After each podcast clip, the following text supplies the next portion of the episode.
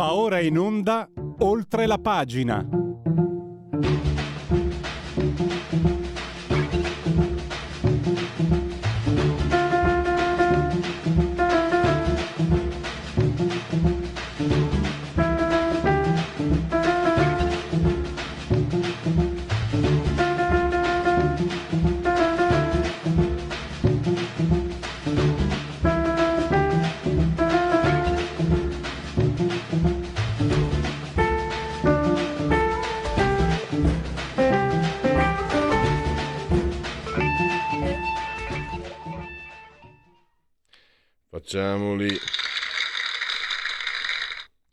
Facciamo applausi a questa meravigliosa sigla. Federico Dottor Borsari che siedi saldamente sulla tolla di comando in eh, regia tecnica, ti chiedo, mentre mi appresterò, mi accingerò a fornire convenevoli, a svolgere i convenevoli formulaici, a mettere in condivisione l'apertura di Dagospia perché è un pensiero che mi è sorto spontaneo, addirittura è andato a farsi, tra virgolette, processare da coloro, no, la sette, fa parte insieme, prima di tutto Repubblica, poi, anzi, prima di tutto l'Espresso, eccetera, fanno parte di coloro che hanno lanciato questo fenomeno, questo Sumaoro. Loro cosa fanno? Ed è, io ho sempre detto, è una mia sintesi poetica noi di destra siamo gli stupidi, loro di sinistra sono gli stronzi. Perché questo è un comportamento stronzo, cioè dovrebbero vergognarsi. Noi di destra avessimo lanciato un fenomeno del genere, ci cospargeremo il capo di cenere, andremo dietro la lavagna e ci vergogneremo, magari per 5 minuti, ma no, questi sono sfacciati e insistono e vanno avanti. E solo un'osservazione, ho visto che hanno fatto scandalo certe dichiarazioni di un esponente di Fratelli d'Italia sugli omosessuali, eccetera, per carità, eh, indecenti, quelle, è un ex leghista tra l'altro, ma la... però io penso, permettetemi un piccolo pensiero del mattino, poi vado subito, eh, parleremo di argomenti molto importanti, però ce l'ha ricordato Max del Papa che voi avete molto apprezzato l'altra mattina. Eh, questo personaggio su Mauro, uno che schiavizza, uno che fa parte di un giro dove vengono schiavizzati gli immigrati. Lui non c'entra, non è indagato, e lo faceva sua moglie, sua cognata eh, e sua suocera, non so se mi spiego. Quindi schiavizzava i migranti. Bella attività. In prima pagina sull'Espresso, uomini e no. Questo è l'uomo, su Mauro. Il no chi era Matteo Salvini, cioè noi, noi che vorremmo che l'immigrazione fosse normata secondo le leggi. Chi ha lanciato questo personaggio e questa figura, questa immagine, portandolo addirittura alle soglie del Parlamento, no? il parlamentare con gli stivali, si chiama Marco da Milano. Invece di, come dire, essere in qualche modo chiamato a eh, dare responsabilità del proprio operato, questo signore Marco da Milano prende 200.000 euro nostri, perché ce li tolgono dalla bolletta, per fare una trasmissione di 10 minuti per dare sempre addosso al centrodestra, sulla RAI. E vedo che adesso scrive, eh, diciamo, anche, anche non irrinunciabili eh, articoli sul domani. E questo è, questo è, quello che mi fornisce un po' eh, un pensiero che mi fornisce questo, questo, sbilanciamento, questo squilibrio.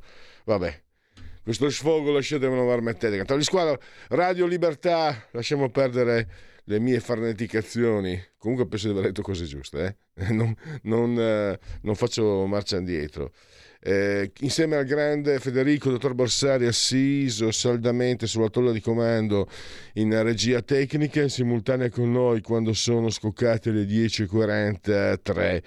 Entrambi, dottor Borsari ed io, siamo sospesi a 87 metri sopra il livello del mare, temperature 24 gradi centigradi interni, sopra lo zero ovviamente, esternamente invece sono 9,8 78% l'umidità, 1020.1 millibar la pressione.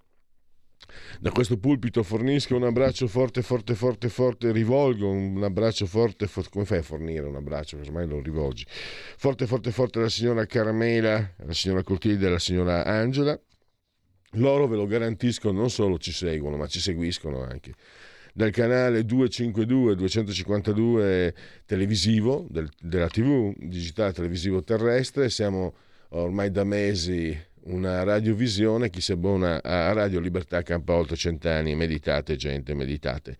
Non c'è solo il mezzo che non è più catodico, televisivo, far tv, eccetera, Ci sono, c'è anche Alexa, accendi Radio Libertà, passaparola, ve ne saremo riconoscenti, ci sono le applicazioni che vi permettono di seguirci con uh, il telefonino, smartphone, iPhone, iPad, mini iPad, eh, tablet, mini tablet, eh, Alexa, passaparola, accendi Radio Libertà, passaparola, ve l'ho già detto, e poi vi potete continuare a far cullare dall'algido suono digitale della Radio DAB.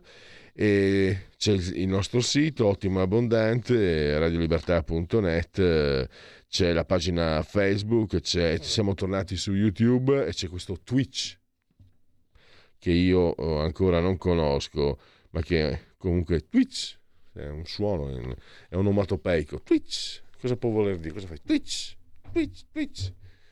Un po' fammi fuori mi chiamano Twitter. Va bene eh di cosa parleremo? Che veniamo alle cose eh, serie. Mm, oggi è il Black Friday, sono giorni di Black Friday perché un tempo il Black Friday durava 24-36 ore, poi l'hanno portato 48-72, adesso comincia un mese prima e finisce il mese dopo. Eh, non, non parleremo di, non daremo consigli che magari non siamo neanche in grado di fornirvi, cioè eh, fare attenzione, eccetera, no? Eh, il trucco, il, il, trucco dei saldi di una volta, insomma, no? mettere, mettere il, la targhetta dell'articolo a prezzo pieno e poi mm, scontarlo come se avesse uno sconto eh, incredibile, come se prima non fosse già esposto in vetrina a un prezzo inferiore a quello della, del cartellino. No, c'è un altro eh, aspetto sul quale bisogna fare attenzione e ce lo spiegherà Alicia Almediglia eh, Mugnoz che fa parte di Crook Italia. Crook Italia è una società che si occupa di mm, gestione del debito pubblico e privato e ha, ha svolto un'indagine tra i suoi iscritti, tra diciamo, eh, la sua platea e ha, diciamo, ha riscontrato che il 52% eh, ha già detto che approfitterà del venerdì nero, il Black Friday, per fare shopping, per il 21% sarà la prima volta, tutti sono convinti, 3 su 4 sono arci convinti che guadagneranno parecchio, risparmieranno parecchio eh, useranno il 47% la carta di credito, il 33% il bancomat,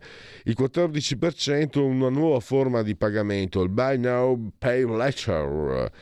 Praticamente paga, eh, compra adesso, paghi più tardi. È una forma di pagamento eh, dilazionata in rate senza interessi, breve, e il 47% lo userà per la prima volta, il 59% per importi superiori ai 200 euro. Cosa compreremo? Compreremo prevalentemente abbigliamento e accessori 55%, elettronica di consumo 27%, prodotti beauty 25%, giochi e regali per i bambini 23%, grandi elettrodomestici legati anche alla domotica 20% e il 43% sfrutterà anche questa occasione per iniziare a fare le compere per i regali di eh, Natale. Tutto bello, tutto perfetto. Facciamo attenzione perché, ripeto, eh, Crook è, eh, diciamo, sono addetti ai lavori, si occupano di gestione del debito e loro, la loro analisi ha condotto a queste conclusioni. Il 64% delle persone non si è data un budget specifico. E, e, e, qui è un problema, perché non tutti sono Pierluigi Pellegrin, ci cala a metà. Pierluigi Pellegrin ha una caratteristica, quando li ha li spende tutti. Mamma mia, che gusto spendere. Quando non li ha non li spende, non li hai non li spendi. Questo, invece ci sono persone che spendono come se li avessero, ma non li hanno e questo crea, eh, genera eh, quel problema che si chiama eh, debito. E considerando anche che viviamo un momento di difficoltà, l'inflazione all'11,8% addirittura arrivata, eh, bisogna fare attenzione eh, perché spesso, sempre un riscontro di questa società, mh, mm, chi si ritrova nelle problematiche di, di, di, di, dover far fronte dei debiti ha cominciato così, comprando beni superflui. E quindi è chiaro, Crook non vi dice non spendete, non ci dice non spendete, guai Pellegrini, non andare, io già, mm, mamma mia, oggi, oggi, non vado via prima, perché devo, devo proprio, però finché ce n'è io li spendo. E quindi se c'è l'occasione eccetera non ci, figuriamoci. Però bisogna uh, anche lì avere uh, agire cum grano salis. Quindi il budget stabilire quanto si può spendere. E poi uh, controllare appunto fare i conti in tasca perché per stabilire quanto perché bisogna stare attenti a non confondere quanto si vuole spendere con quanto si può spendere. E io vorrei spendere migliaia di euro non posso se va bene, va alla grande, decine, forse centinaia, centinaia no, è già esagerato. E quindi, però se penso se voglio spendere migliaia, spendo migliaia, ne ho neanche centinaia, sono guai e quindi bisogna fare attenti, bisogna stare molto attenti. Ce lo spiegherà tutto in una, eh, in una clip di qualche minuto eh, Alicia Olmediglia Munoz che è appunto di Crook Italia. E poi, mm, già che ci sono, vi ricordo con Luigi eh, Curini, parleremo il professor Curini, eh, docente di scienze politiche all'Università Milano, parleremo di tecnosfera, intrigante interessante. Mentre oggi è eh, venerdì la rubrica che si avvale dell'imprescindibile collaborazione di Patrizia Gallini di Ardesh Comunicazione, parola di scrittore Vincenzo eh, Meleca.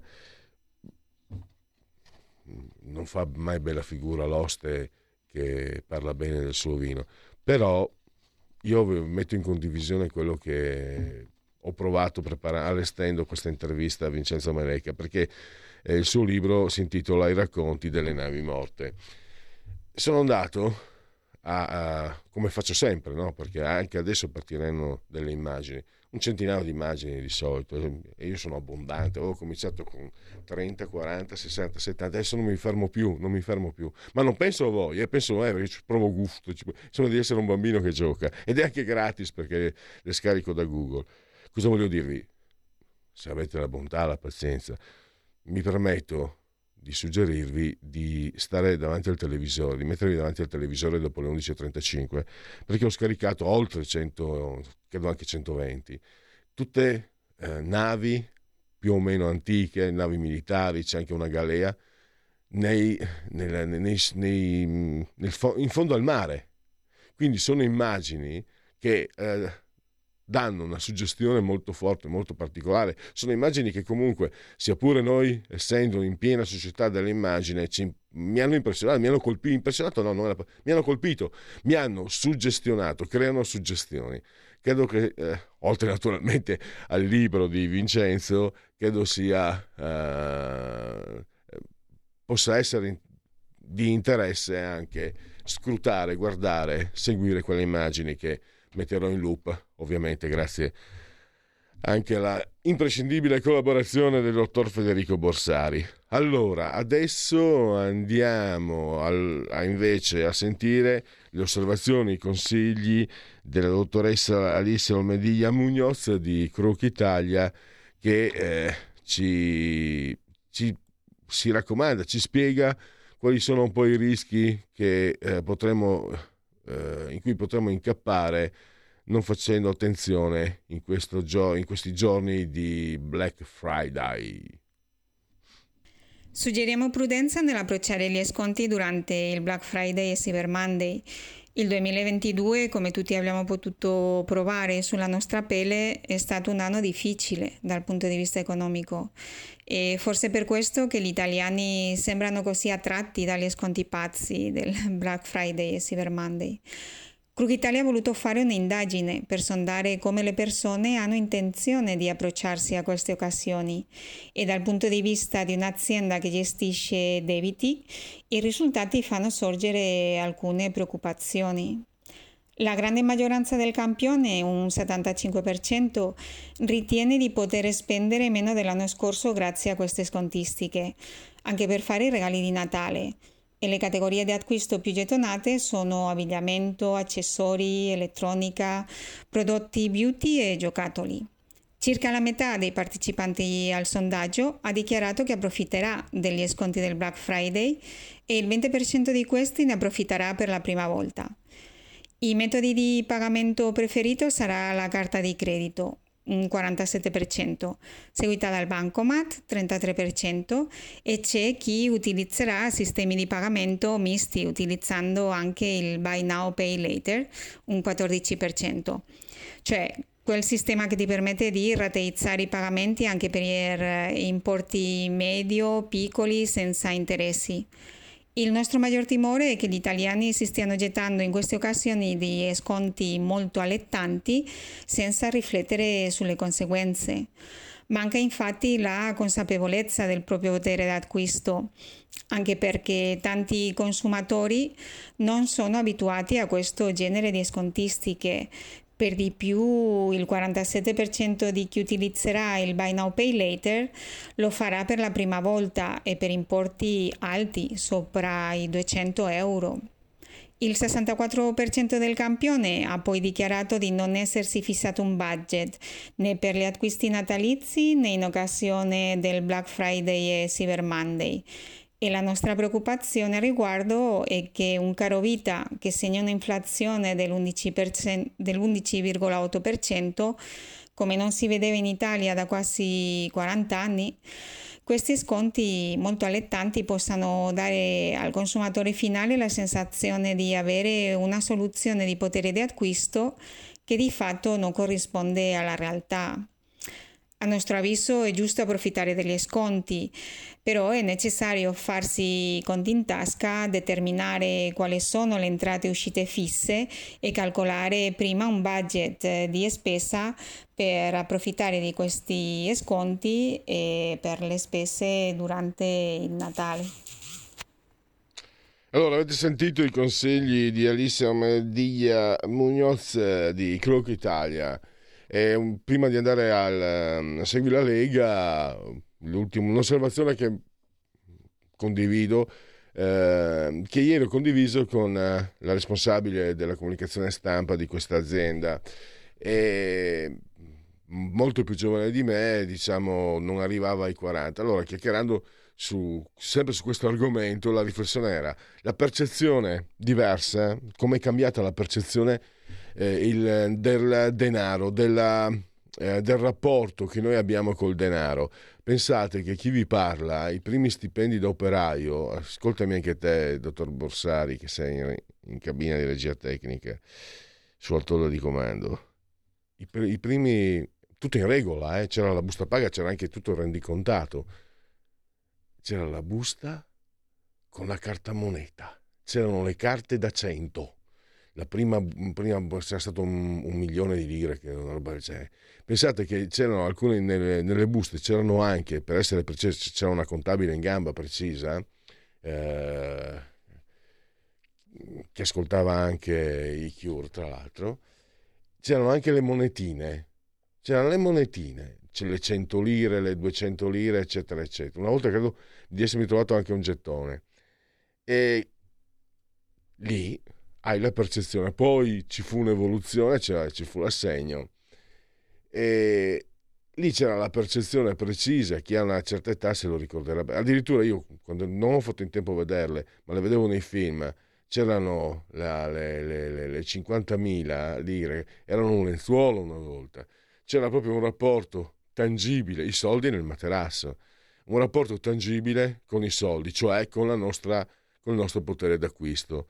Adesso parlando sempre con questa uh, dottoressa responsabile della comunicazione, eh, si capisce che c'è invece, si, si, si, è cambiato il mondo, eh, la moneta è eh, astratta, c'hai la carta di credito, c'hai il bancomat eh, e quindi non ti rendi conto. No? Infatti io dicevo, è vero quello che ho detto prima, io spendo quello che ho e quello che non non spendo, però questo mese ho avuto, una, ho avuto una sorpresa, pensavo di avere una tot cifra sulla carta di credito, invece non me ne ero accorto e stavo andando quasi sotto.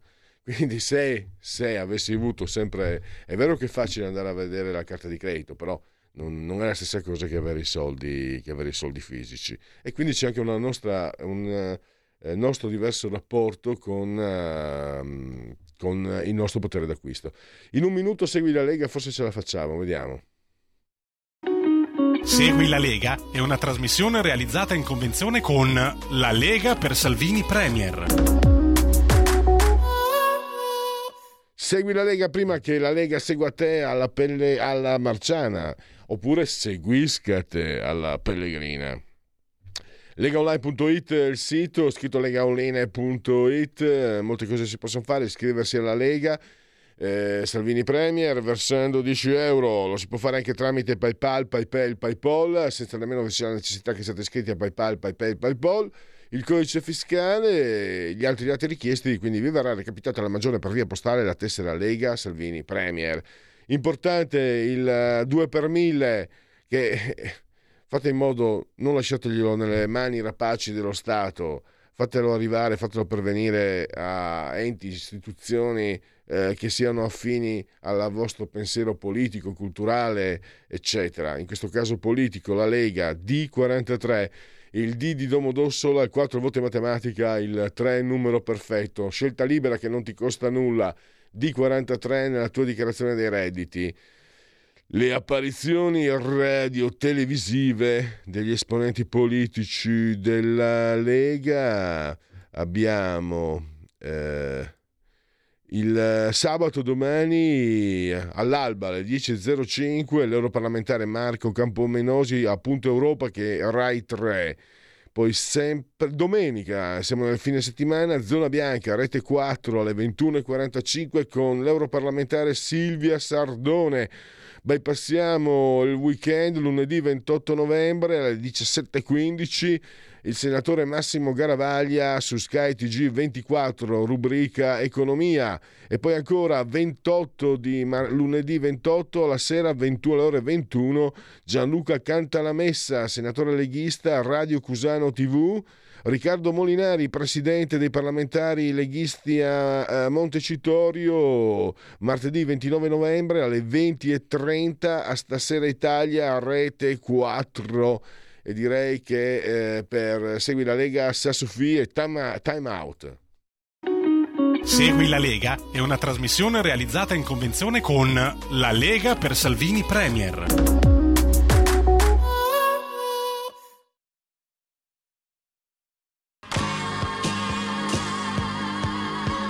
Davide Volpin un'ora in diretta nel passato per non dimenticare i grandi artisti e la loro grande musica ogni sabato dalle 17 alle 18 spazio pomeriggio su Radio Libertà.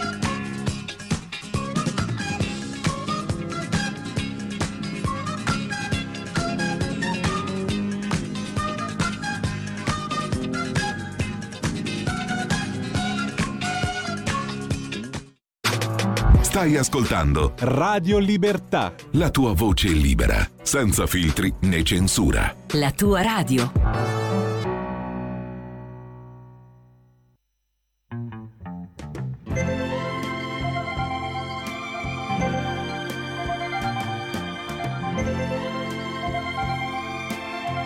I am a lineman for the county. Drive the main road, searching in the sun for another overload. I hear you singing in the wire. I can hear you through the whine and the Wichita lineman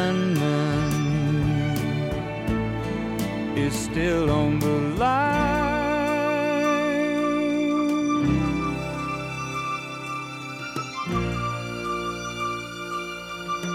I know I need a small vacation, but it don't look like rain. And if it snows, that stretch down south won't ever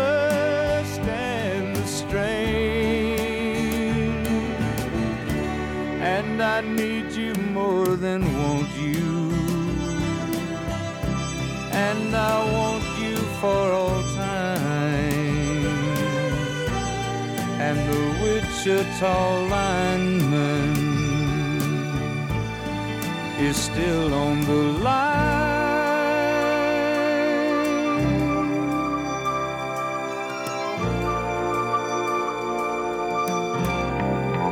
Thank you.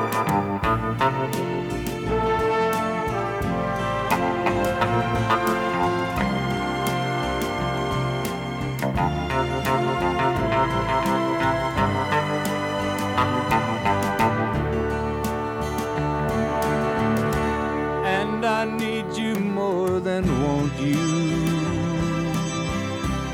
And I want you for all time. And the Wichita lineman is still on the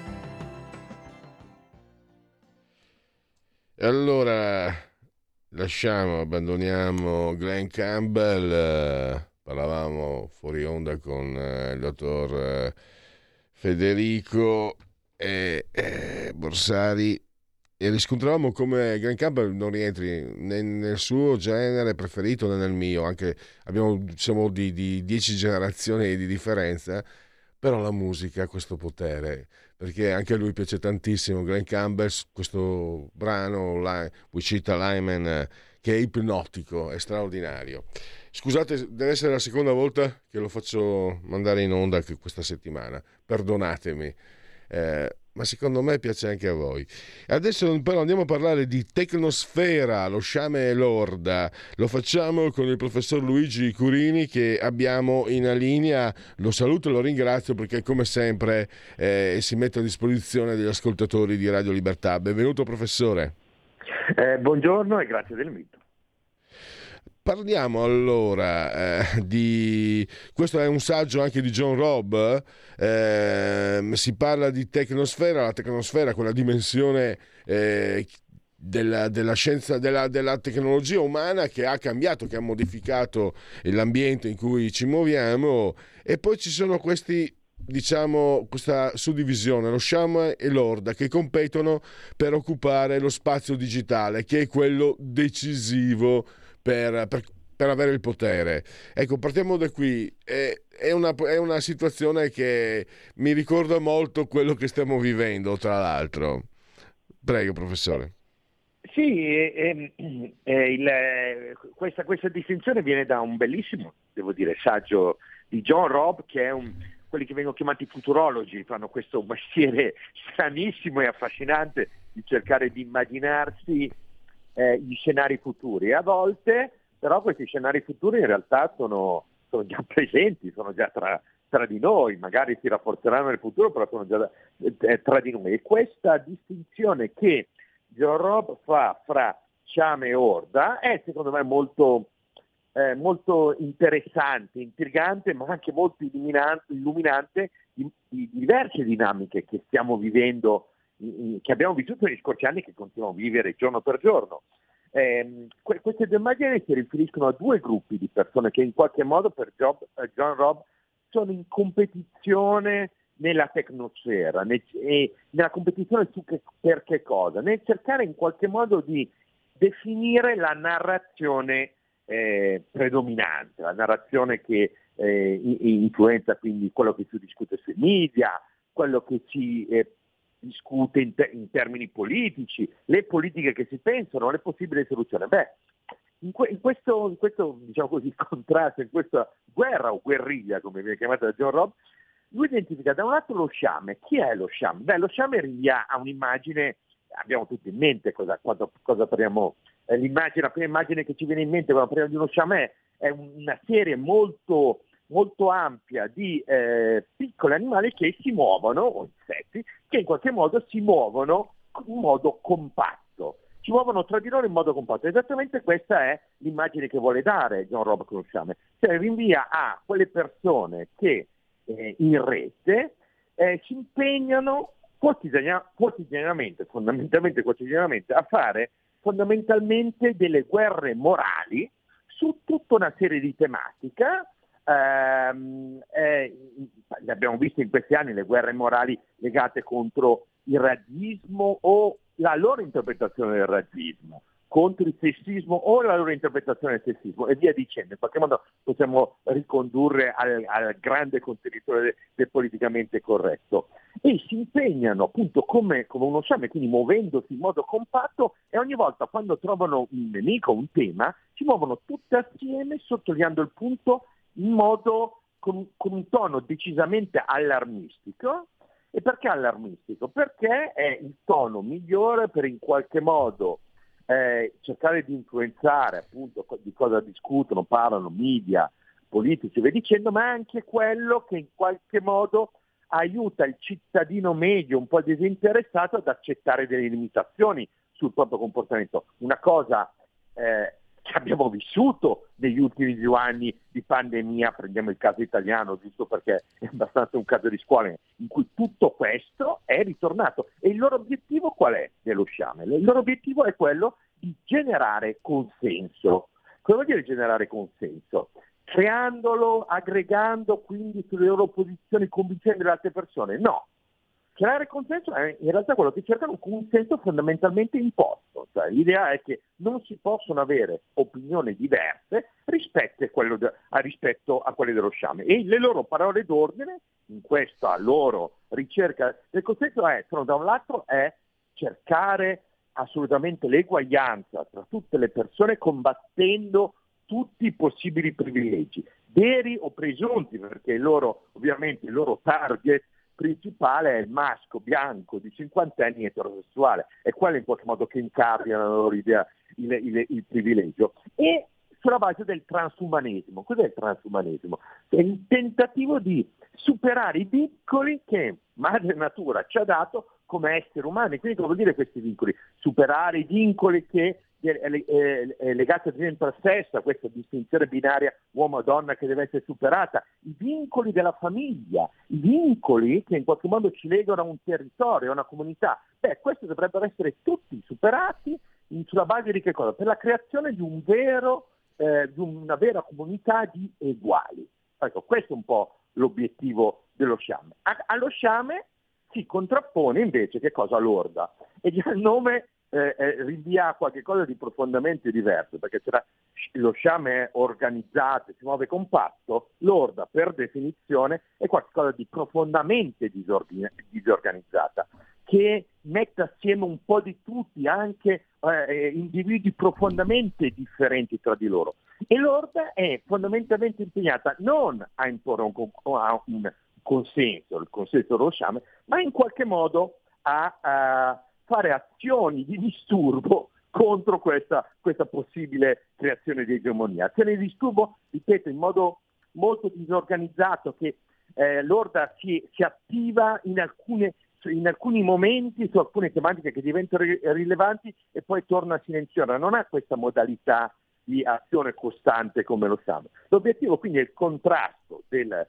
de, de, dello Sciame, il suo tentativo di, di, di egemonia con parole d'ordine esattamente opposte rispetto a, quello, a, quelle, a, a, quelle, quelle, dello sciame, cioè quindi eh, sottolineare l'importanza del localismo, del, del legame col, col proprio territorio, famiglia, religione, il ruolo dell'autonomia, accettare una libertà che può portare errori, ma pazienza. Non è che dobbiamo vivere in un mondo che garantisca la sicurezza di tutti al 100%, perché se no il rischio vero è di ritrovarci come sta succedendo, abbiamo visto con la politica di Covid-0 in Cina. E infine il fatto che, a differenza del, dello sciame che è ossessionato dell'uguaglianza, l'Orde invece sottolinea l'importanza della diversità come un aspetto da privilegiare, da, da, da, da tenere invece che in qualche modo annullare nell'ottica, eh, eh, ne, diciamo così, nella, nell'ottica che per alcuni è un sogno, per altri rischia di essere un incubo di metterci tutti nello stesso scatolone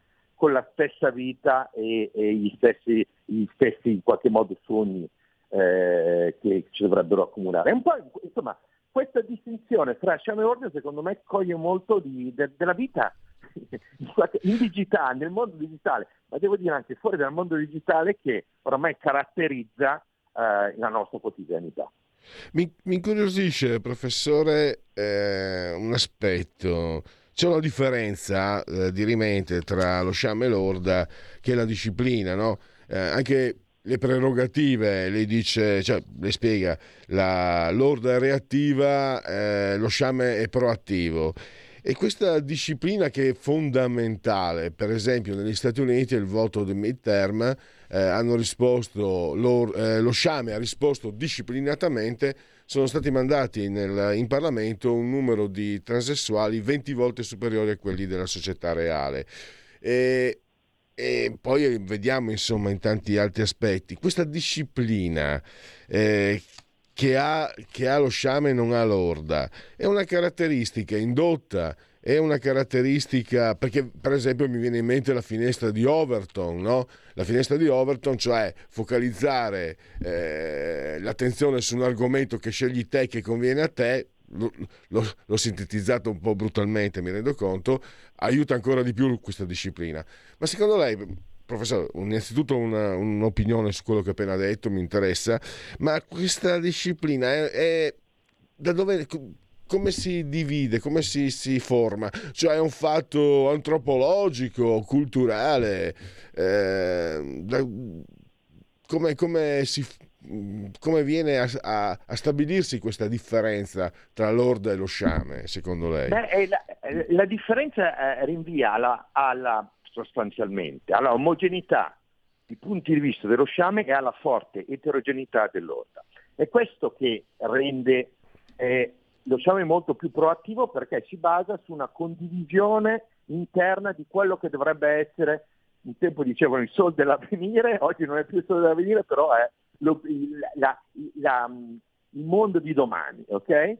Dall'altra parte invece eh, l'orda è profondamente eterogenea, ha dentro tutto il contrario di tutto, ha dentro, se vogliamo utilizzare etichette, i libertari, i liberali classici, poi però abbiamo dentro gente che magari viene da una posizione molto estrema o a sinistra o a destra e che comunque eh, e, e, che, che, che, condivide con gli altri elementi dell'orda il rifiuto di questo tentativo di omogenizzazione, ma al tempo stesso è, divisi, è molto divisa rispetto a cosa dovremmo proporre in alternativa rispetto a altri elementi dell'orda. E questo aspetto di omogeneità e di eterogeneità che spiega il fatto che uno è proattivo e l'altro è fondamentalmente reattiva e tende a riunirsi solamente in determinati momenti quando c'è una sfida forte in, in ballo che in qualche modo permette all'eterogeneità dell'orda di in qualche modo di, di, passare in secondo piano perché occorre almeno in quel momento tutti gli elementi dell'orda condividono il fatto che bisogna eh, reagire su quello specifico punto. Questo è il primo aspetto fondamentale,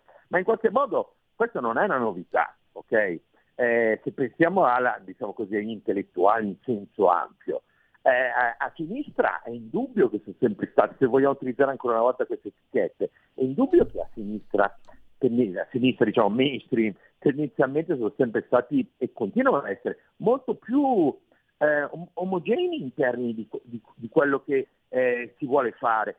Hanno uno spirito, uno spirito, di gruppo, diciamo così, e la capacità di creare network intorno ad alcune parole d'ordine molto più semplice di quegli intellettuali, ad esempio a destra, che sono sempre stati, continuano a essere fondamentalmente dei cani sciolti, individualisti, che non vogliono sentir minimamente parlare di creare azioni collettive e il rischio rimane ancora una volta quale? Che da una parte si agisce in modo coeso e proattivo e dall'altra parte si agisce un po' ognuno per sé, Dio per tutti, tranne in alcuni momenti.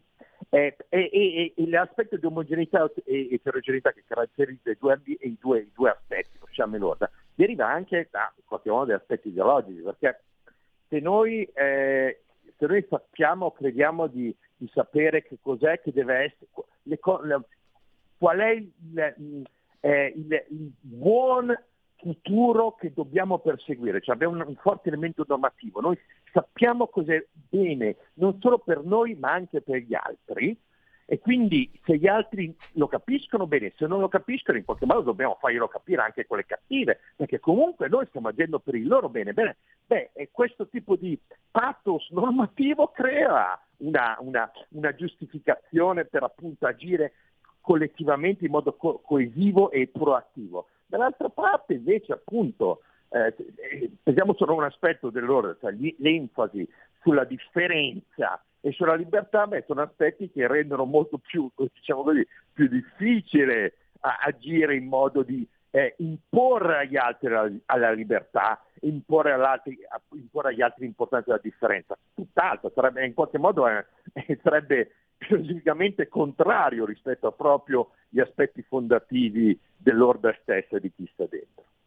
Professore, mi è venuto in mente eh, Nietzsche, no? l'uomo dionisiaco e l'uomo apollineo. E noi sappiamo che comunque vince sempre, spiega Nietzsche, nella nostra società quasi necessariamente vince l'uomo apollineo. E cosa dobbiamo fare? Dobbiamo spostare il campo di gioco, dobbiamo cambiare sport, perché lo dico fuori dai denti, spero di non sembrare presuntuoso. Io sinceramente mi sento molto molto orda e scopro che probabilmente sono sempre stato nella mia vita orda e questo mi ha fatto sì probabilmente che anche per questo mi sono sempre trovato eh, sul campo dei perdenti. E allora stavo pensando, però essere orda non significa eh, necessariamente essere perdenti o essere sciocchi, magari c'è, c'è una possibilità di spostare le prospettive eh, e non dover, per esempio, certe volte penso, rifugiarsi nella, nell'individualismo più sfrenato, non andare a votare, non impegnarsi e eh, proprio pensare solo focalizzarsi, diventare completamente dionisiaci e fottersene eh, del resto del mondo è una cosa molto primitiva quella che, che ho esposto, ma certe volte eh, i pensieri sono basici e ti portano a conclusioni così anche grossolane se vogliamo. Professore, lei cosa ne pensa? Beh, diciamo così che questo desiderio di, di, di fuga assoluta, dove la fuga sull'individuo, su, su, sul mio ego, scappando via da tutto, è, ahimè, un altro degli aspetti ricorrenti dell'orda.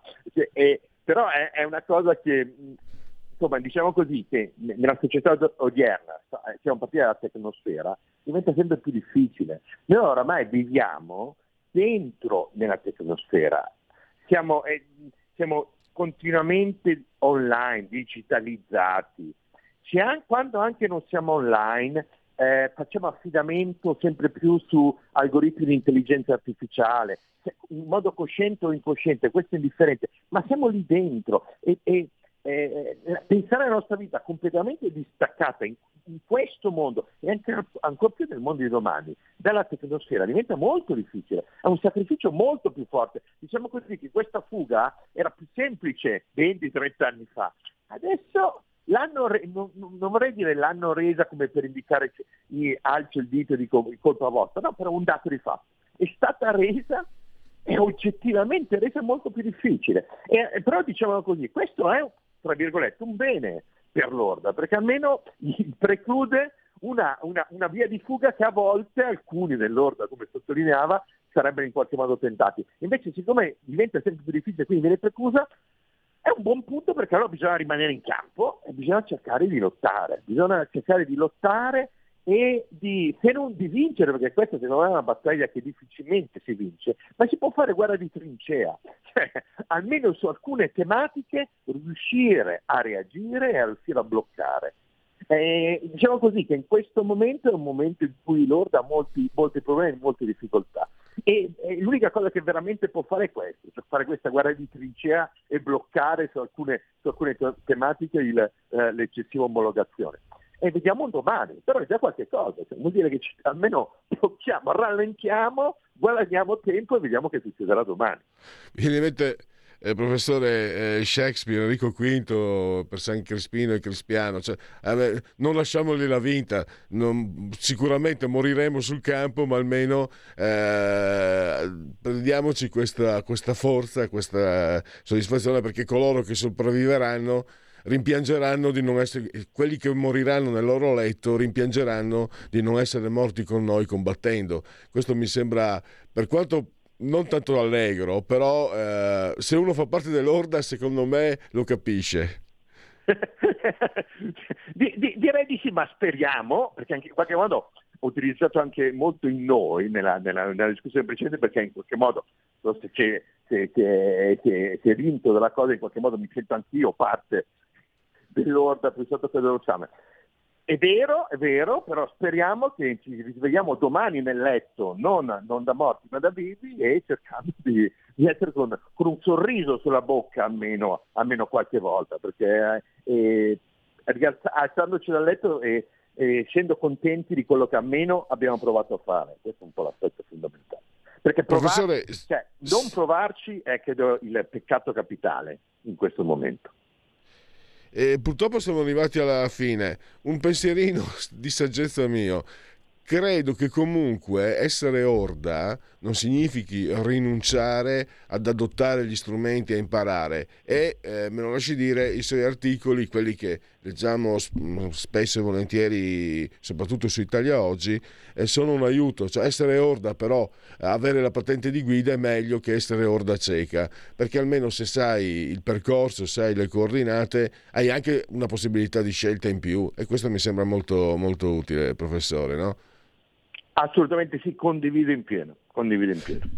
Allora, saluto e ringrazio il professor Luigi Curini e a risentirci a presto, professore. Grazie ancora. Grazie, arrivederci. Adesso uh, credo siano rimasti un po' di minuti, tre forse, per uh, i sondaggi. Andiamo a, a vedere. Eccoli qua, eccoli qua. Prima andiamo sul eh, Istat, non è un sondaggio questo.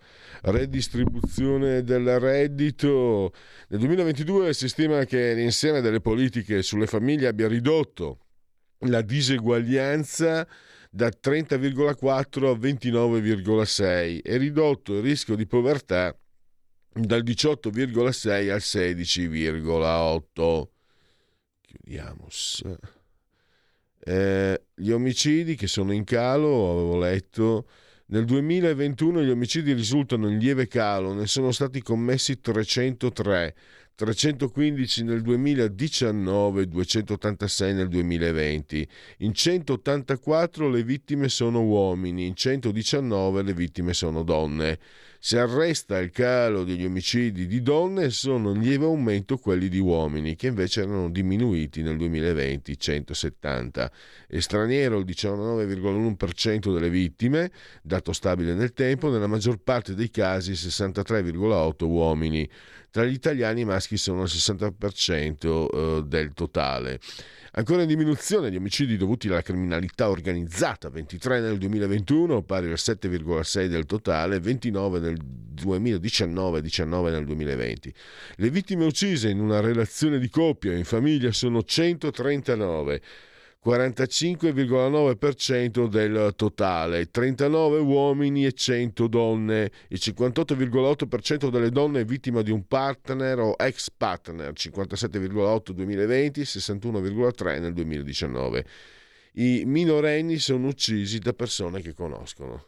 E abbandoniamo questi dati molto crudi e, e andiamo invece ai sondaggi. Demopolis, eh, committente 8,5. Allora, eh, Fratelli d'Italia 29%, 5 Stelle 17,4%, PD 16,5%, Lega 8,7%, Italia Viva Azione 7,6%, Forza Italia 7,3%. Fiducia nel Presidente Meloni 48 a 37, il 15 non sa, e fiducia nel governo 42 a 38 e il 20 non sa, quindi diciamo che eh, al momento Giorgia Meloni sembrerebbe portare un valore aggiunto, almeno per questo sondaggio ovviamente, un valore aggiunto rispetto alla compagine governativa. E... Vio di Lula che brutto, mamma mia, che se... lo nascondiamo, eccoci qua, nascondimi. Eh, questo invece è un sondaggio di analisi politica che è stato commissionato da Libero, editoriale Libero. Se un paese dell'Unione Europea e uno stretto alleato dell'Italia venisse attaccato militarmente, lei accetterebbe di essere chiamato a combattere o comunque a contribuire per la difesa del paese? Allora, gennaio 2022, prima di quello che è successo, ovviamente, 17. Novembre 2022, 22. Eh, sì, il no invece dal 56 è cresciuto a 60, quindi non eh, parteciperebbe alla difesa eh, del paese. Non sa 27 a 18. E se fosse necessario, accetterebbe l'idea di rischiare la vita per questo motivo? Da 14 a 16 sì, da 59 a 67 no, non so il 27 a 17. E ancora, se l'Italia venisse attaccata militarmente, lei accetterebbe di essere chiamato a combattere?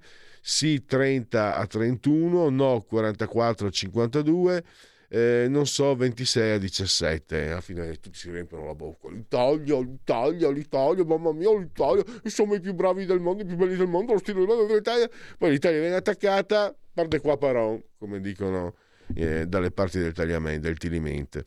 E se fosse necessario, accetterebbe l'idea di rischiare la vita per questo motivo? Sì, 27-28, no 47-56, non sa da 26 a 16. Comunque mi dice che i non so eh, propendono più per il no, ma si vergognano magari a dirlo. Io invece lo dico, no, no, no, no, no. E, ma non mi riempio la bocca almeno con tanta retorica da, da, da, di basso conio. 11.30, sono puntuale, riprendiamo con parola di scrittore tra pochi minuti. Stai ascoltando Radio Libertà. La tua voce libera, senza filtri né censura. La tua radio.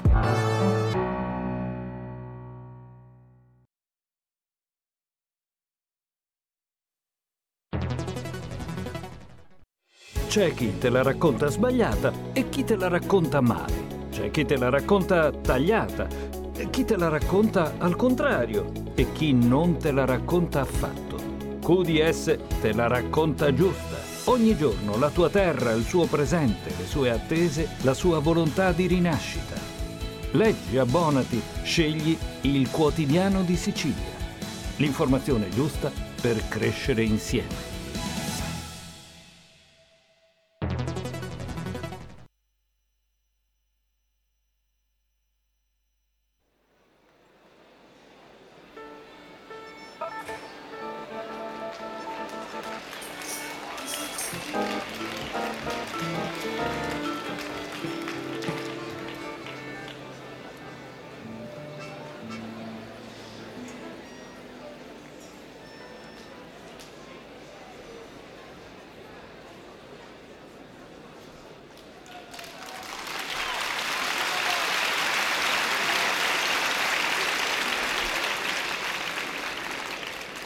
Grazie, grazie. No, niente, stavo cercando un coniglio. Sì, c'avevo un coniglio che vi volevo far vedere. Mi interessava sapere cosa ne pensavate. Chissà dove è andato. Boh. Pazienza, prima o poi uscirà da qualche parte. Dunque, lo spettacolo di quest'anno è molto cambiato. Il cambiamento più essenziale è che io l'anno scorso avevo un'altra camicia e soprattutto non entravo in scena eh, con le luci accese parlando di un coniglio. A cosa serve questa grossa invenzione? Serve a stupire. Al mio amico Adolfo capitava molto spesso di venire a un appuntamento, non so, con una ruota di Volkswagen sotto il braccio. Era un ragazzo strano che amava molto stupire. Alle donne non regalava mai fiori, no. Un chilo di pere, due etti di formaggio. Un giorno sostituì il freno della macchina con un pedale di batteria.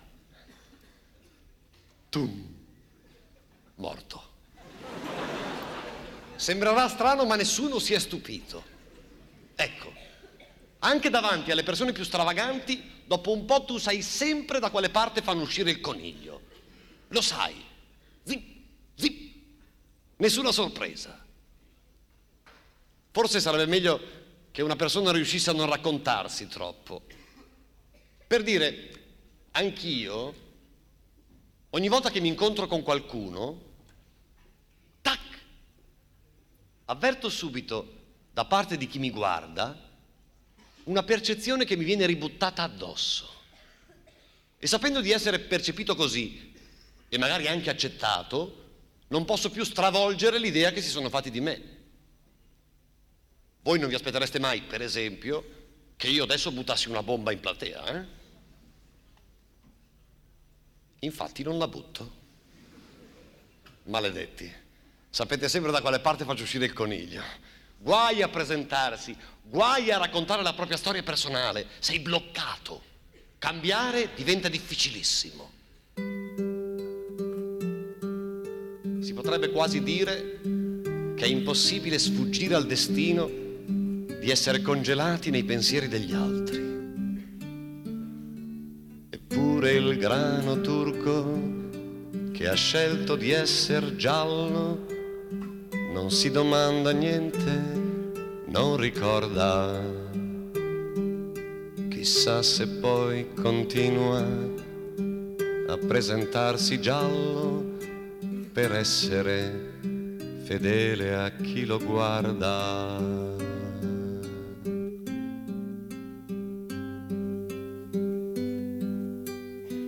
Io per me non amo i campi di grano che sono sempre puntuali ai loro appuntamenti.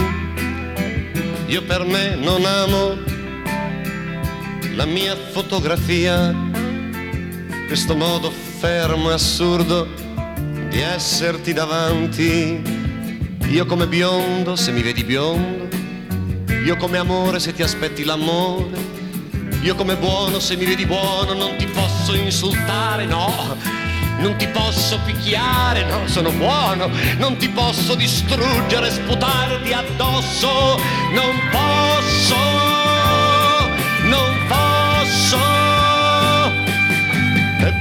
Eppure il grano turco che ha scelto di essere giallo non si domanda niente, non ricorda Chissà se poi continua a presentarsi giallo per essere fedele a chi lo guarda. Tu per te non ami i muri maestri che fanno stare in piedi antiche costruzioni. Tu per te non ami gli specchi degli altri che ti ributtano addosso le tue definizioni. Tu come donna, se t'han detto donna, tu come casa, se ti hanno dato una casa, tu come madre, se t'han detto madre, hai soltanto un dovere, sì. Devi amare tuo figlio, certo sei sua madre, anche a costo di ucciderti, che te ne importa? Sei morta, sei morta. Eppure il grano turco che ha scelto di essere giallo non si domanda niente, non ricorda. Chissà se poi continua a presentarsi giallo per essere fedele a chi lo guarda.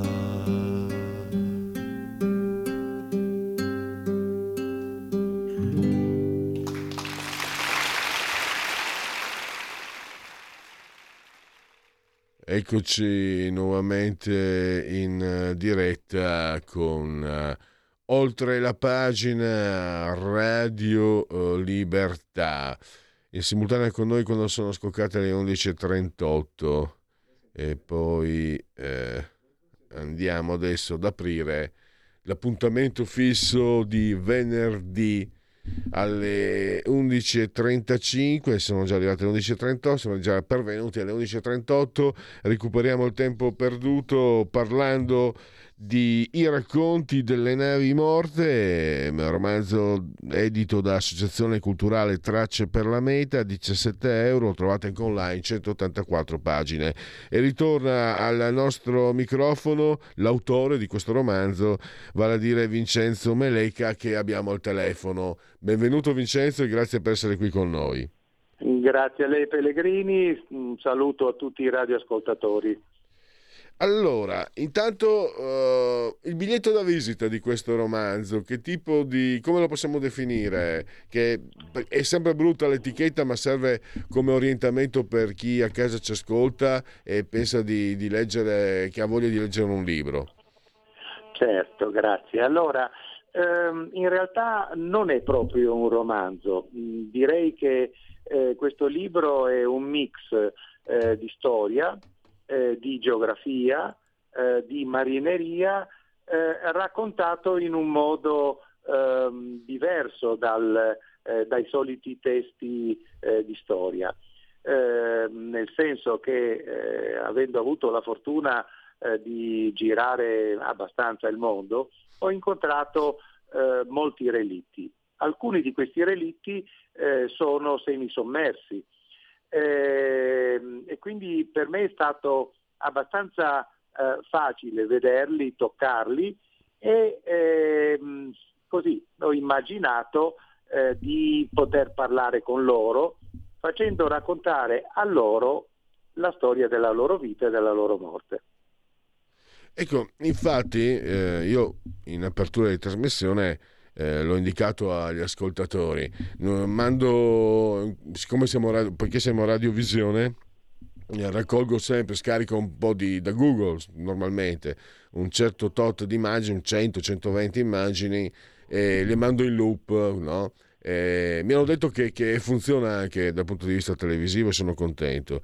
E ho detto agli ascoltatori, eh, accendete la tv, se ci riuscite guardateci, ascoltateci dalla tv, perché ho scaricato grazie a, a, grazie a lei, dottor America, ho eh, scaricato tantissime immagini e mentre le scaricavo io credo che alla fine di solito Beh, ci impiego 20 minuti, mezz'ora. Sono stato due ore perché sono rimasto completamente rapito e affascinato da queste immagini. E quindi immagino già i contenuti del suo libro, perché sono immagini eh, che, che, creano suggestioni, evocano eh, sensazioni le più disparate, ricordi, impressioni. Ci sono anche, nelle immagini che ho raccolto, ci sono eh, navi da guerra, ci sono chiaramente navi da carico, ci sono anche eh, in alcuni casi delle vecchie galee eh, e quindi davvero la, la, la, storia che è rimasta lì, eh, corrosa ma è ancora lì nel, nel certo. fondo marino.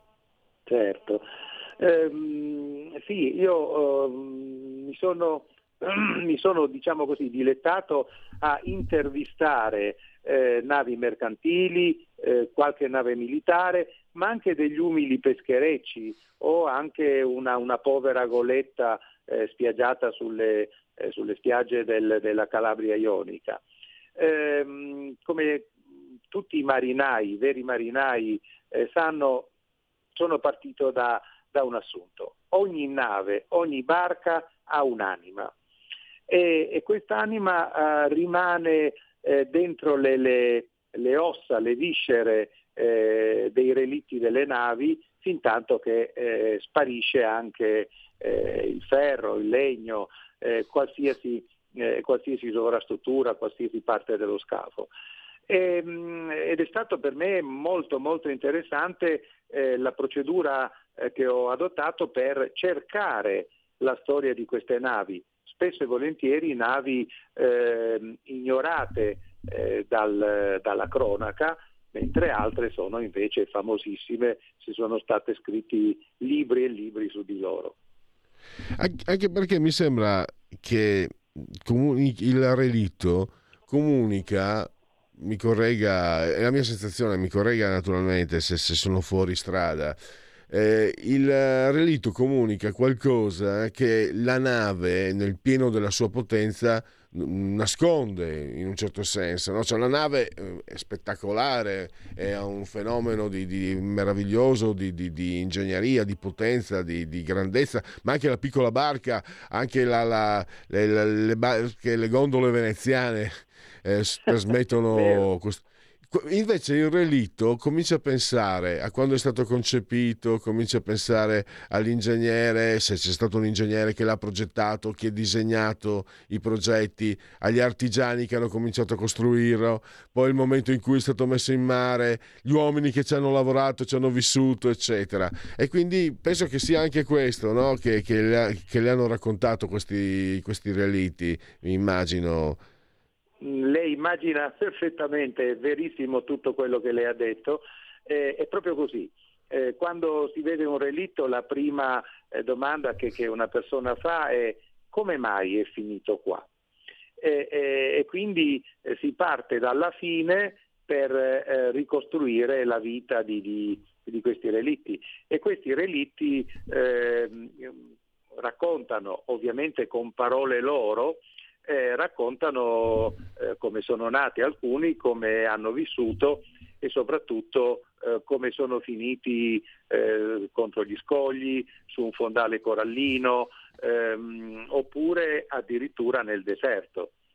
Ehm, non, non, c'è una gerarchia eh, delle navi, dalla grande corazzata tedesca Tirpitz eh, fino ai poveri battelli che sono ormai spiaggiati lontani dall'acqua sul lago d'Aral, ehm, sono tutte, tra virgolette, sorelle.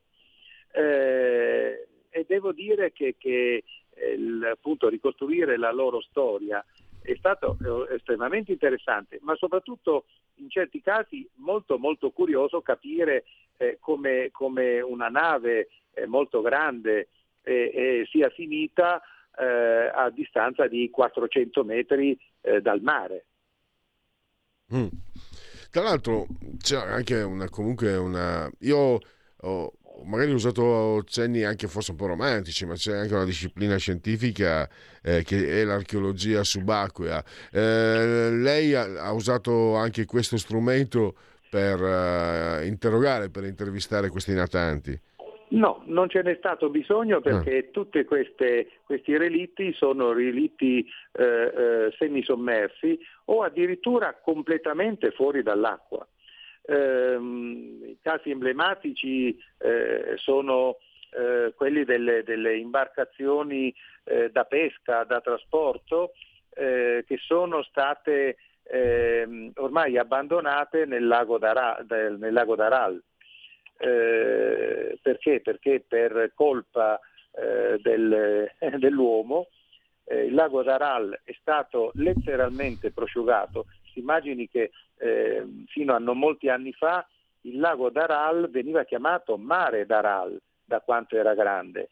Eh, intere città vivevano di trasporti, vivevano di pesca eh, e adesso l'acqua si è ritirata di 40, 50, 60 chilometri e eh, queste povere barche, questi poveri relitti eh, che si sono trovati pian pianino eh, sul basso fondale adesso si trovano nel deserto. Eh, queste sono appunto eh, sul lago d'Aral. E poi ci sono eh, storie estremamente curiose come quelle di, di, di ehm, una nave tedesca eh, che così eh, l'Edward Bolen ehm, eh, si è incagliata sul, sulla costa della Namibia e poi per le strane vicende che eh, vedono mari e oceani cambiare, eh, il mare si è ritirato di centinaia di metri, per cui ora questa nave, ehm, questo relitto intero eh, visibilissimo si trova a circa 300-400 metri dal, dall'Oceano Atlantico. Tanto, mi, mi sono ricordato adesso di un episodio che mi colpì molto eh, un po' di anni fa. Se non ricordo male, eh, la, sulla laguna di, di, Grado venne trovata, non ricordo, non rammento se era una eh, galea romana, una barca, un, vecchia barca romana o greca perché eh, i greci commerciavano, risalivano l'Adriatico fino ad Aquileia e poi certo. prendevano la via francigena, arrivavano a Gola Secca e andavano fino a Parigi a Lutezia, pensate un po'. E quello che mi colpì è che eh, trovarono dei, dei, vasi ancora intatti perché erano, non so se è stata usata la cera lacca, dove c'era vino, olio che era rimasto intatto. E questo anche, come li chiamiamo relitti, ma come sappiano anche custodire eh, i, loro, i loro, chiamiamoli tesori. E un, un altro Un'altra domanda allora che si accosta a questa, a questa osservazione, dottor Melica. I cacciatori di tesori, cosa ne pensa? Perché ha, fa, ha fatto parte, eh, a partire da Stevenson, no? ha fatto parte un po' del, de, di quello che era la narrazione avventurosa, adesso si è persa magari, però ho letto che ci sono comunque, eh, in molti sono ancora attivi, quindi anche eh, i tesori sott'acqua. Mm, assolutamente. Allora, cosa ne penso? Eh, dipende, mm, dipende eh, da chi eh, fa, tra virgolette, la caccia. Allora, i cacciatori di tesori, eh, così come vengono descritti eh, da, in modo eh, molto, molto romantico, mm, Devo dire che non mi piacciono perché eh, sono persone che vanno non alla ricerca del, della storia, ma vanno alla ricerca di beni che poi intendono eh, commerciare e in queste loro attività spesso e volentieri distruggono i relitti. Ehm, ci sono stati in passato, anche nel secolo scorso, degli episodi eh, veramente molto, molto, molto noti, molto importanti. Uno di questi è il, ehm, l'Artiglio, che era una nave recupero eh, con base in Toscana che recuperò eh, tonnellate di eh, lingotti d'oro su una nave, eh, l'Egypte, eh, affondata durante la Prima Guerra Mondiale. Però per fare questo distrusse, distrusse il relitto. Eh, discorso diverso invece sono i cacciatori di relitti, eh, gli, arche- gli, archeologi, che operano invece con tutt'altro metodo. Eh, esaminano il relitto, vedono se è recuperabile o, oppure no e salvaguardano tutti i beni eh, che riescono a recuperare per poterli poi esporre nei musei. Stiamo parlando in questo caso in genere di relitti eh, molto antichi. Eh, per quanto riguarda i relitti delle navi militari, spesso e volentieri affondate con parte o tutto il loro equipaggio, eh, in realtà questi dovrebbero essere considerati eh, cimiteri militari e come tali rispettati. Purtroppo questo non è. Eh, molto, molto, molto noto è il caso di, di, di eh, un sommergibile italiano eh, affondato nel, nel, Golfo di Aqaba eh, che fu oh, ritrovato da alcuni, alcuni subacquei e costoro non rispettarono questa bara eh, subacquea e portarono via tutto quello che potevano portare via come souvenir. Ecco, questo è il, è il mio modo di pensare. Eh beh, sciacallaggio, sciacalli, non, non, non credo ci siano altre parole. Eh, siamo arrivati alla fine. Eh, allora, io lo ricordo ancora: I racconti delle navi morte, editore Associazione Culturale Tracce per la Meta, 17 euro. Lo trovate anche online, 184 pagine. L'autore, l'autore Vincenzo Meleca l'abbiamo avuto qui, al, lo abbiamo ancora al telefono, il tempo di accomiatarci, di salutare. Grazie e a risentirci al prossimo romanzo, Vincenzo. Grazie, grazie Pellegrini e grazie ancora a tutti gli ascoltatori. Buona giornata. La verità è che sono cattivo, ma questo cambierà. Io cambierò. È l'ultima volta che faccio cose come questa. Metto la testa a posto, vado avanti, rigo dritto, scelgo la vita. Già adesso non vedo l'ora. Diventerò esattamente come voi. Il lavoro, la famiglia, il maxi televisore del cazzo, la lavatrice, la macchina, il CD e l'apriscatole elettrico. Buona salute, colesterolo basso, polizza vita, mutuo, prima casa, moda casual, valigie, salottoli tre pezzi, fai da te, telequiz, schifezze nella pancia, figli, a spasso nel parco, orario d'ufficio, bravo a golf, l'auto lavata, tanti maglioni, Natale in famiglia, pensione privata, esenzione fiscale, tirando avanti, lontano dai guai, in attesa del giorno in cui morirai. Genetriaci, ricorrenze e commemorazioni del quinto giorno di Frimaio, mese del calendario repubblicano.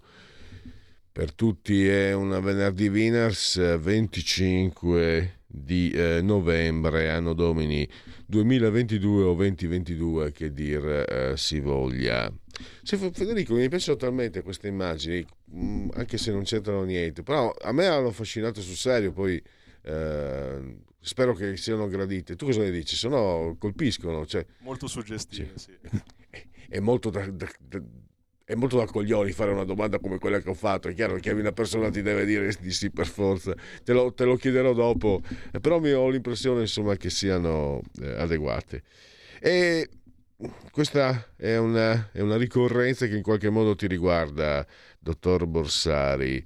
Eh, nel 1980, 25 novembre, No Mass, no Mass cioè Sugar Ray, Ray Leonard vince il titolo eh, dei pesi welter contro Roberto Duran e secondo me lì inizia la fine della box, del pugilato come lo intendo io, come lo intendeva Marvelous e come eh, Hagler. devo dire anche gran parte degli appassionati della box eh, trovo riscontro in, eh, eh, nelle, nelle, osservazioni che faccio che se qualcuno magari mi dà ogni tanto mi dà, ah, bellissimo mi, dava, uh, mi dà delle dritte perché c'è, c'è qualche pugile in gamba eh, non... allora eh, le, i genetriaci a Bergamo c'è cosa c'è? l'Atalanta e c'è eh, Papa Gimondi, l'Atalanta e Papa eh, Roncalli, Giovanni XXIII. La gioventù cerca un cuore che capisca più che una luce che illumini. Poi eh, Angelo Roncalli, poi Fernando Tambroni, Ecco, quando penso a Tambroni Scelba e quando sento quei coglioni che dicono un governo più a destra della, della storia repubblicana, siete dei coglioni politicamente parlando perché il governo Scelba, quello che abbastonava i braccianti a Reggio Emilia, li ha anche uccisi. Più destra di quel governo lì, che se non sbaglio aveva anche il, l'appoggio esterno dei fascisti dell'MSI. Quindi per favore, eh, e questa storia che chiunque conosce era la destra democristiana che si era saldata sempre in chiave anticomunista, anticomunista, anticomunisti, comunisti, comunisti, intanto bastonava i poveracci, perché alla fine quando gli altri litigano sono sempre i, i, i meno protetti a prenderle. E ehm, un giocatore del grande Torino, il triestino Giuseppe Grezzar, gli hanno intitolato uno stadio Trieste dove io ho giocato, però non a calcio, a football americano. Luigi Vannucchi, un grande attore, a me piaceva moltissimo, è morto suicida nel 78, eh, tv, teatro, cinema, eh, stava eh, leggendo un romanzo I labirinti del terzo pianeta. Poi anche lui, eh, anche lui nel 79 si è tolto la vita, Alighiero Schese, che eh, beh, insomma eh, chi ha una certa età si ricorda come un gigante, un grandissimo, un imitatore meraviglioso. Si racconta che dopo l'imitazione eh, di Noschese eh, di Andreotti, no? la mamma di Andreotti telefonasse, abbia telefonato al figlio dicendogli ma cosa fai in una trasmissione di varietà? e allora... Eh, un, è scomparso pochi anni fa, molto amato, molto apprezzato, eh, l'ecologista Danilo Mainardi, eh, io insegno che la nostra patria è il mondo. Era mm, una vecchia scuola, eh, ecologista, ma non di quelli che ti impongono, che ti, che ti dicono che devi, devi, fare quello che vogliono loro, devi mangiare gli insetti, altrimenti il pianeta. No, era, era suadente. Poi, per me era una bomba sexy, eh, quando ero ragazzino, Rosanna Schiaffino, la mandragola, genovese lei. Eh, lo Gianfranco Zigoni che ha detto Zorro, Zapata e Zigoni. E poi eh, Oderzo, provincia di Treviso, confinante con Pordenone o Pitergino. Eh, ha fatto parte della banda Arbore, fece parlare negli anni 70 per una sua liaison con Gian Rivera Silvia Nichiarico. Poi anche lui, beh, lui è scomparso un po' da, da, anni, ci ha divertito tantissimo. Allora, ha divertito molto i lettori di Gialli perché negli ultimi anni della sua vita ha venduto non so quanti, quante copie i suoi romanzi gialli. Stato, mi sembra che ha fatto un po' il cantante e negli anni 80 uh, Drive-In ci ha fatto scompisciare dal ridere e di questo ne saremo grati per sempre, indimenticabile. Porco il mondo che ho sotto i piedi! E se scopro che mio figlio è un ricchione! Era Giorgio Faletti, strepitoso, tanti personaggi, testimone di bagno al cavallo, sardomiti, e ne ha fatti tanti, c'era Topolino, c'era anche una sua imitazione fantastica di mm, Loredana Bertè, della quale era anche amico, picche pacche, picche pacche, picche pacche. Poi un grande giocatore, noi interisti l'abbiamo sempre amato anche come dirigente, Piper, eh, così lo chiamava Oria- eh, Brera, Gabriele Oriali, il, eh, l'ariano Gabriele Oriali.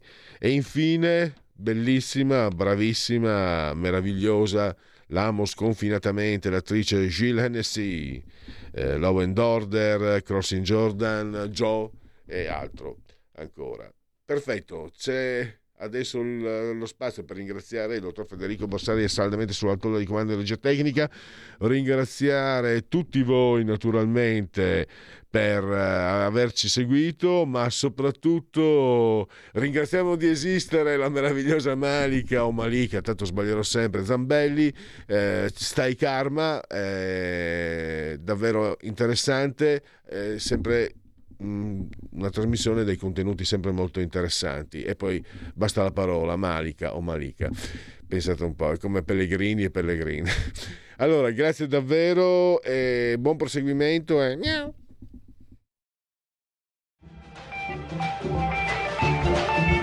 Avete ascoltato oltre la pagina